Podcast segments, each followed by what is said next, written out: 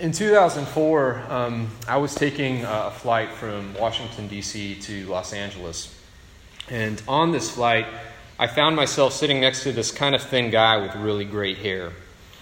Uh, for uh, most of the flight, I sat there quietly listening to music. Uh, but as we got closer to LA and the plane began its descent, and the flight attendants start to come around collecting trash, and you sort of take your empty bag of pretzels and you kind of crumple it up with the napkins and you kind of stuff it inside that plastic cup. Well, as we were doing that and sort of giving it to the flight attendant, I took my headphones out and I struck up conversation with this guy next to me. I asked, I was like, I said, hey. And he said, hey, back. I said, you know, where, where are you going to? Well, LA, don't, no duh. Um, are you here for, for, you know, are you here going home? Are you uh, here for work? And he says, yeah, I'm, I'm going here on business. Uh, my home is, is in New York City. I said, oh, cool. What are you doing for business? He says, well, I work in television. I was like, that's cool. Is there, are you, do you work for a show that I might recognize? He's like, maybe. He's like, have you ever heard of SNL? I was like, yes, I've heard of SNL. Um, it's a great show. You know, I was like, what do you do? He's like, I mostly am a writer. I was like, kind of looking at him, he's like, yeah, I don't recognize his face. Eh. And in that moment, it was like, I don't know really what to ask him. So I found myself like, do you know Will Ferrell? He's like, yes, I know Will Ferrell. I was like, oh my gosh, that's so awesome. What's Will Ferrell like? And he's like, he's hilarious. And that was pretty much the course of our conversation. The plane touches down, uh, and as people are standing up and starting to collect their bags, I finally introduce myself to them. I'm like, hey, it was nice chatting with you. My name's John. He's like, hey, John, it was really great to meet you. My name's Seth. Um, and we kind of said, well, you know, have a nice time in LA.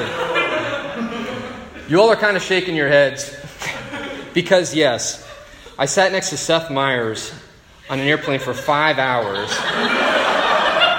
I only talked to him for 30 minutes. And of those 30 minutes, I mostly talked about Will Ferrell. I had no idea who I was sitting next to. In 2004, Seth Meyers was not the star he is today. But had I known who I was sitting next to, had I known who Seth Meyers really was, I guarantee you I would have asked different questions. I would not have spent so much talking so much time talking about Will Ferrell. Like I would have related to him differently. Today, we're looking at a question um, that God asks Who do you say that I am? It's kind of like Jesus saying to us, Do you know who you're sitting next to? You know? And there's three common answers uh, to this question Jesus is a good moral teacher, Jesus is a prophet, and Jesus is the Messiah or the Christ. Okay? Christ is just the Greek word for Messiah. Okay? First, Jesus is a good moral teacher. This is what a lot of people think about him, right? They, a lot of people, act, it's rare to find somebody who doesn't like Jesus. But most people say, yeah, I like Jesus. He's a good guy. He's a good moral teacher. Or he's a teacher of good morals. Those who say this, I like Jesus, he was a good moral teacher, like to emphasize Jesus' instructions to love your enemies, to turn the other cheek, and to do unto others as you would have them uh, do unto you. Now, that's true. All right, Jesus taught these things. You read the Gospels, you'll see it. You might even see it in red. In the New Testament, a lot of the words of Jesus are highlighted in red. And you'll see that, right? He said these things. But this is not all that Jesus taught. Right, Jesus also taught that he was the co creator of the universe, that he is himself God in the flesh. Jesus taught that the entire Bible and all of human history points to him, that he truly is at the center of it all. And Jesus taught that there is a heaven and there is a hell, and that the only way to enter heaven and escape hell is by putting your faith and trust in him. Jesus taught that we should give others because he has come from heaven to forgive us, and we should do unto others as he's done unto us. Jesus taught that we shouldn't judge others because that's his job. When we die, his is the face that we're going to see, and he's the one who's ultimately the judge of our lives. Right? Jesus taught all of these things. And in fact, these teachings lie at the very heart or the center of his curriculum. And this is why C.S. Lewis writes in his great book, Mere Christianity I'm trying here to prevent anyone saying the really foolish thing that people often say about him. I'm ready to accept Jesus as a great moral teacher, but I don't accept his claim to be God. That is the one thing we must not say. A man who was merely a man and said the sort of things Jesus said would not be a great moral teacher. He would either be a lunatic on the level with the man who says he's a poached egg or else he would be the devil of hell. And you must make your choice. Either this man was and is the Son of God, or else a madman or something worse. You can shut him up for a fool, you can spit at him and kill him as a demon, or you can fall at his feet and call him Lord and God. But let us not come with any patronizing nonsense about his being a great human teacher, because he has not left that open to us and he did not intend to. You hear what he's saying? He's saying that Jesus is just a man and said and taught all of the things that he said and taught. He is either a liar, he's a lunatic, or he is the Lord God himself, and you've got to make your choice. But he's not just a great teacher, he can't be. He didn't intend for you to relate to him that way. And yet, some people do. Others, however, say, okay, I grant that he's not just a great moral teacher. I, I think he's a prophet. Right? Jesus is a prophet, somebody who was specially appointed uh, and anointed by God to point people to God. In tonight's story, uh, some people bring a blind man to Jesus, and Jesus uh, takes him out of the village by the hand, and he uh, spits on the blind man's eyes, and then he lays his hands on him twice to heal him and he gives this man back his sight. Well, after this miracle, Jesus is leaving town. He's going on, he's now moving on to Caesarea Philippi with his disciples. And he, he asks his disciples, like, hey, who do people say that I am? And they say to Jesus, they think you're a prophet, like John the Baptist, or like Elijah. Now, Elijah, uh, if you recall from a few weeks back, was that great Old Testament prophet who had that showdown at Mount Carmel with the prophets of Baal. Right? He praised down fire from heaven, showing to everybody that Yahweh alone is God.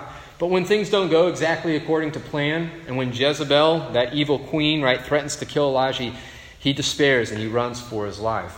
And we dealt with this question hey, Elijah, what are you doing here? Right? God asks him as he comforts him and counsels him and ultimately re enlists him uh, in his fight against Ahab uh, and Jezebel. Okay, that's who Elijah is. And some are equating Jesus with a prophet uh, like him. Okay?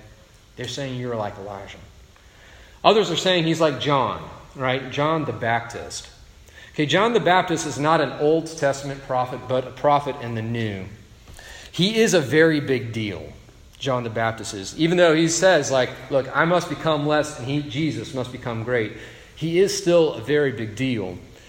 But in order to understand just a, what a big deal he, uh, that he is, you actually need to read the very last book in the Old Testament, a book called Malachi. It's short, it's three, no, it's four chapters long. It won't take you long to read it all.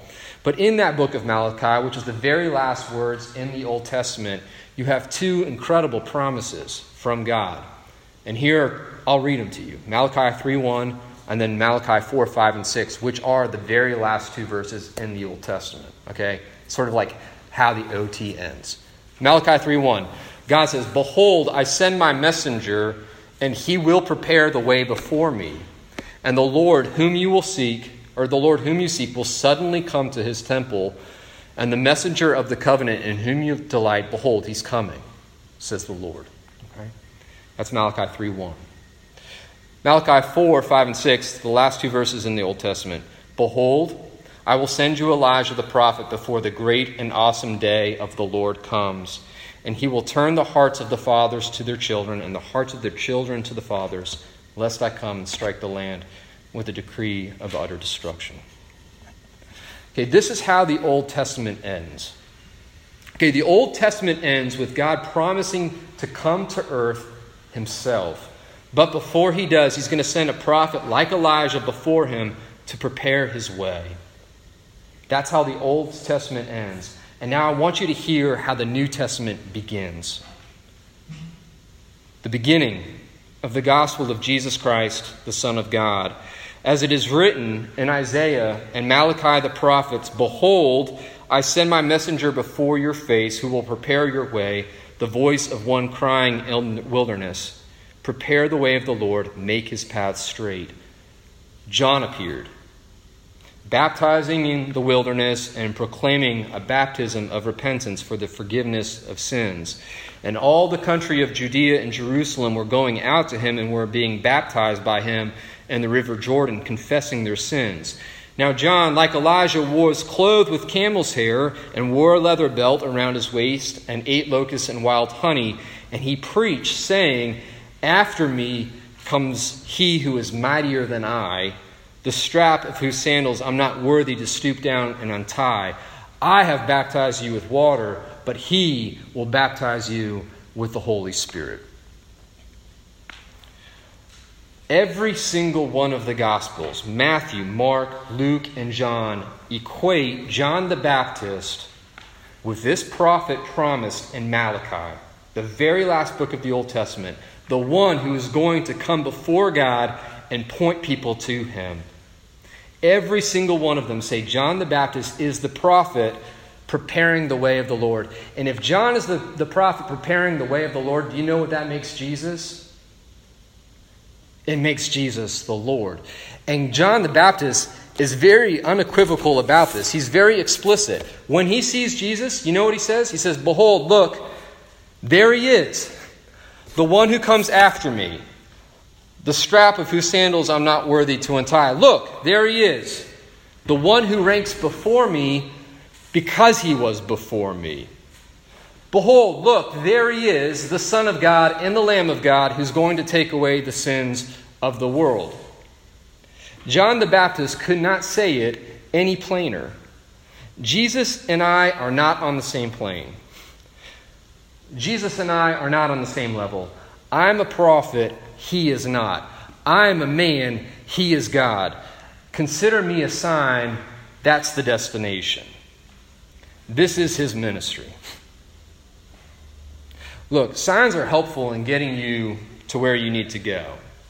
And when you're on I 89 and you're driving to Burlington heading north, it's nice to have signs steering you towards uh, Burlington and letting you know that you're getting close. But once you reach Burlington, you don't need those signs on I 89 anymore. You're there, you've arrived. And all that is to say is that Jesus is not another prophet or sign pointing the way. Jesus is the way, the truth, and the life that all of the prophets are pointing to.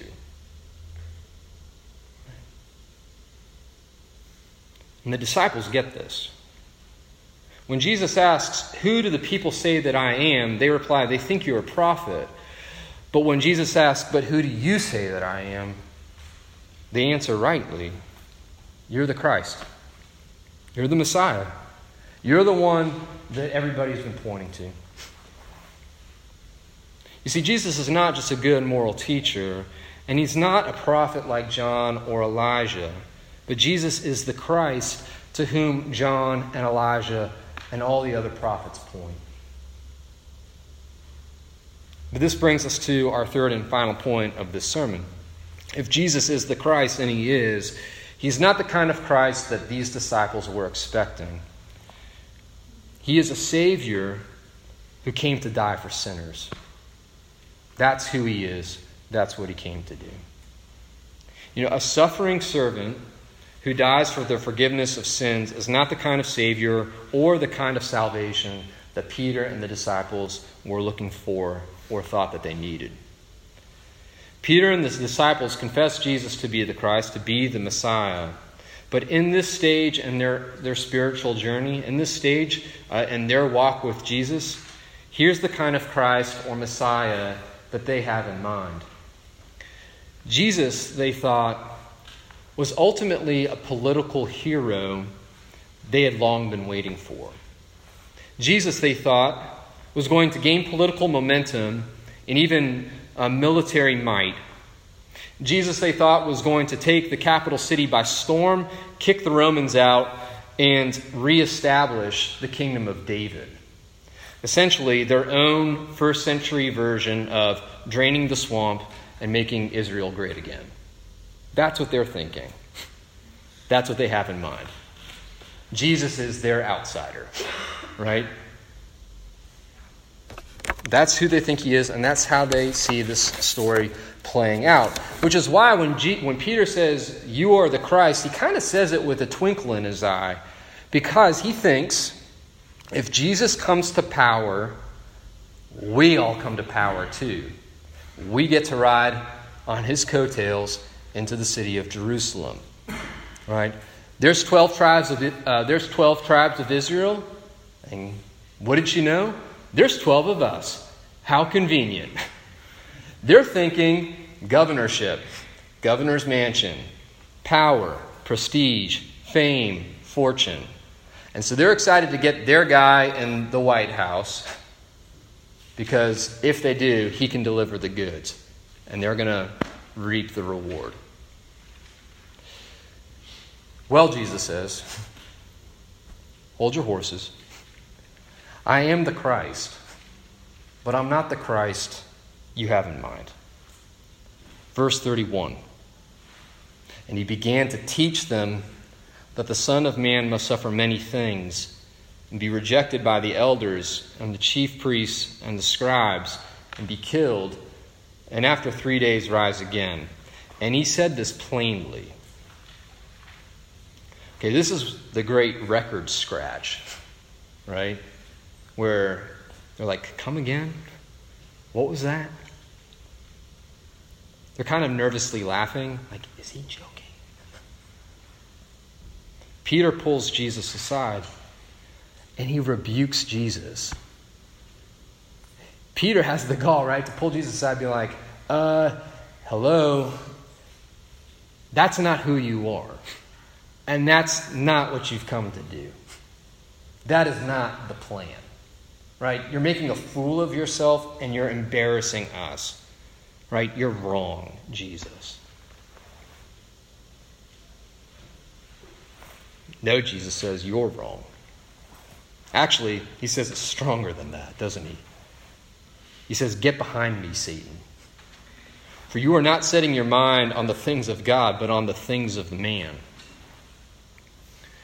I did not come from heaven to put you in power and put a Porsche in your driveway. I did not come down from heaven to give you a white picket fence and a manicured lawn. I did not come here to make your life cool or comfortable. I came here to save your life. And not just your life, Peter.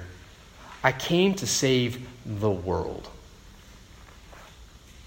You see, Peter and the disciples still don't get it. Not yet, right? Not at this stage uh, in their journey. And this is why Jesus sort of calls the time out and he tells the team to huddle up. Because this is a teachable moment. And Jesus, being a good teacher, right? He's not just a good teacher, but he is a good teacher. He seizes the moment, right? He capitalizes on it. And he tells his disciples, hey, lean in and listen up. Greatness is not what you think it is.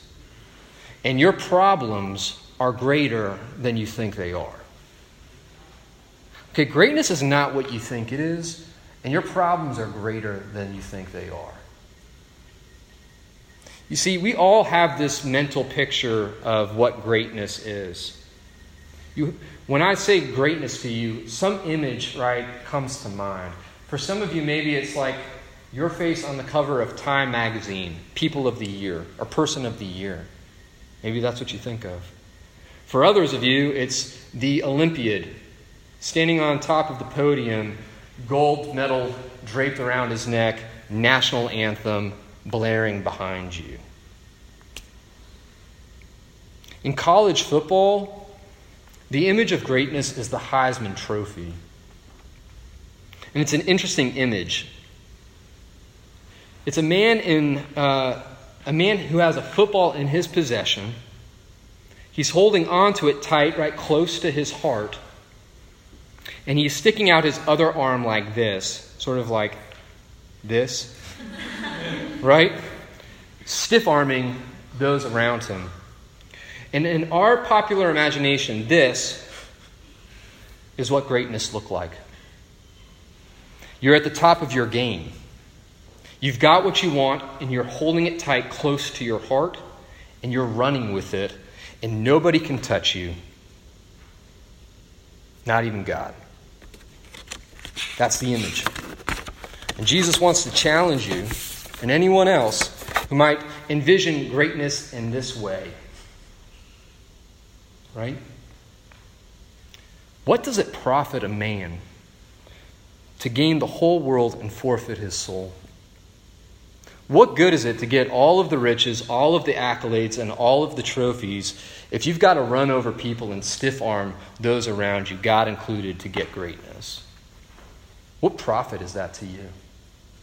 What good is it to reach the top if you're standing there all alone? That's not great. That's short sighted. For what can a man give in return for his soul? Jesus says, You want a better and more honest picture of what greatness really is and is really like? Don't look at the, the cover of Time magazine. Don't look at the Heisman Trophy. Look over here. Look at the cross of Jesus Christ.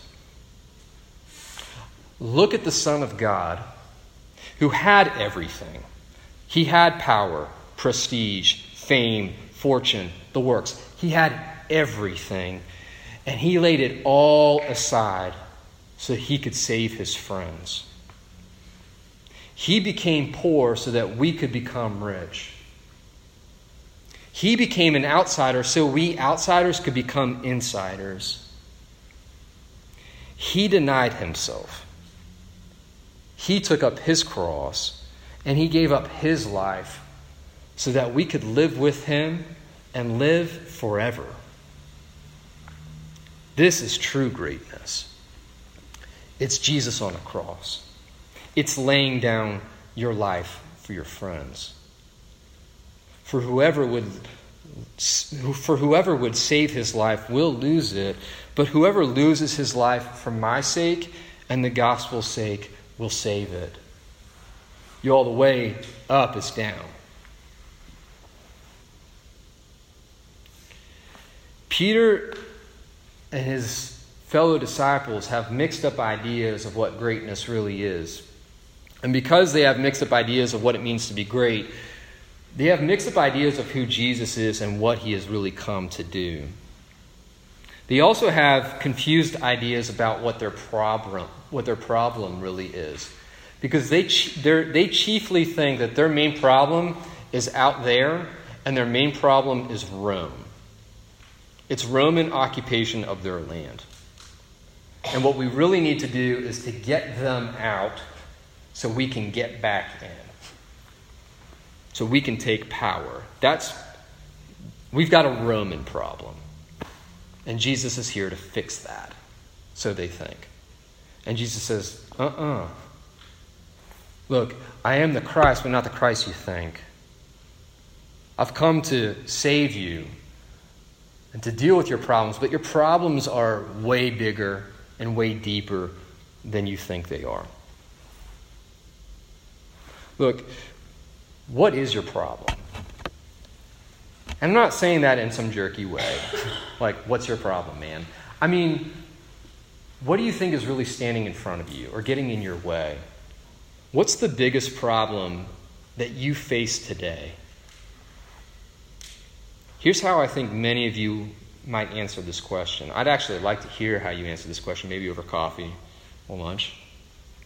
We don't really have time for that in this setting. But here's some questions, or here's some answers I imagine I might hear. The, my biggest problem is that I'm not strong enough. I'm not thin enough. I'm not rich enough, or successful enough, or popular enough, or powerful enough. And if not having these things is your main problem, the solution is simply getting what you want but don't have better grades, a better body, a boyfriend, a girlfriend, a better boyfriend, a better girlfriend, more money, more vacation days, more likes on Facebook, my guy or girl in the White House. Right? That's what you see as the solution to your problem. And you imagine Jesus is there to help you get that thing that you want to fix yourself. Simply put, you think your problem is out there. There's something out there that you don't have, and if only you could get it, then your problems would disappear. But that is not how God sees it. The way God sees it, the problem isn't out there so much as it is in here. Your problem is here in your heart. Because according to Jesus, the thing that you really need to be saved from, and the thing that the people around you really need to be saved from, is self centeredness and the sins that flow out of your self centeredness. Right? You need to be saved ultimately from your ego. You need to be rescued from your innate impulse to live at the center of the universe.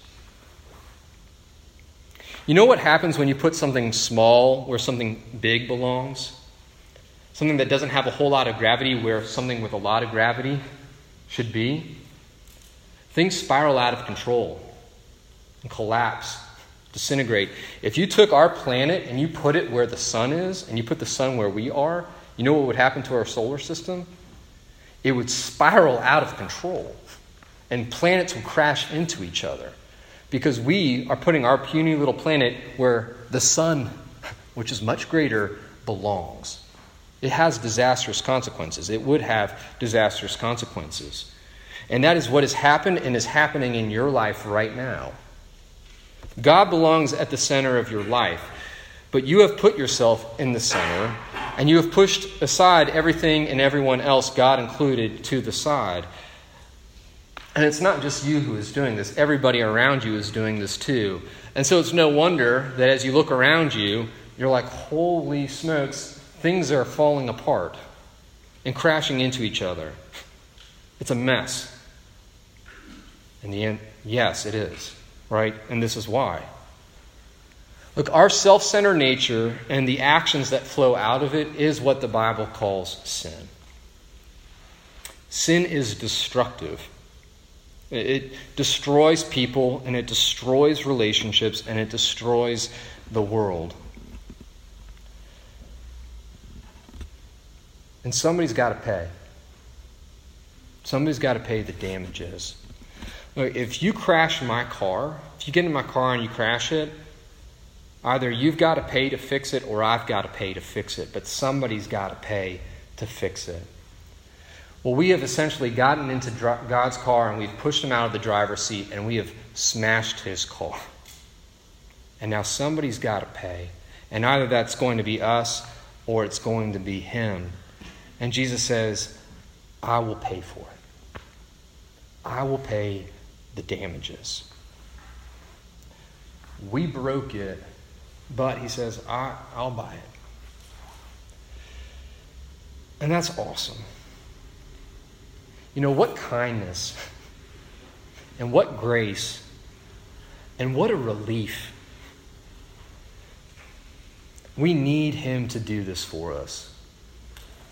If Jesus doesn't pay the penalty for your sins, you're paying for it. And that's a problem for you. Way bigger than making the grade or getting the job promotion or getting the summer internship or your guy or girl in political office. It's way bigger than that.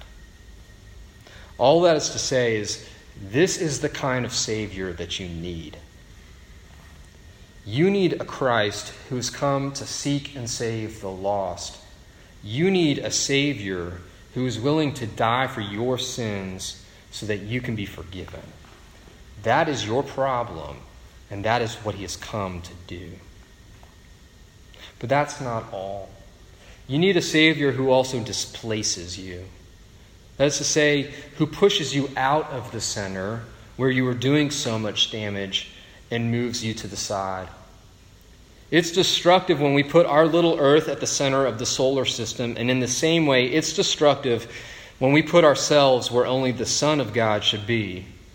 It is destructive and it's painful in the same way that a dislocated shoulder, right, is painful. A shoulder that is out of place, right? We need to be put back into place. Not at the center, but the side. And that is why when we love God and our neighbors, and it is why when we deny ourselves, we take up our cross and we follow Him, we don't just lose our life, we gain it. We experience life the way it was meant to be lived. If Jesus is just a teacher, you're just going to look to him for advice. If Jesus is just a prophet, you're going to be looking for somebody else. But if Jesus is the Christ, you'll look to him for salvation. And that is what you need. You don't need good advice, you need good news. You don't need a referral, you need a rescuer. He might not be the rescuer, rescuer you expected, but he is the rescuer that you need. He is a savior for self centered sinners like you and me. Y'all remember that flight I had with Seth Meyers? I do too. remember me saying if I knew who he really was, I would relate to him differently? Well, the same is true here. It, if you really know who Jesus is, you're going to relate to him differently. You're going to relate to him the way that you ought to. So I want you to hear him ask you again tonight Who do you say that I am? Not who do your parents say that I am, not who do your grandparents say that I am, not who do your friends say that I am, not even who does your campus minister say that I am. Who do you say that I am? Let's pray.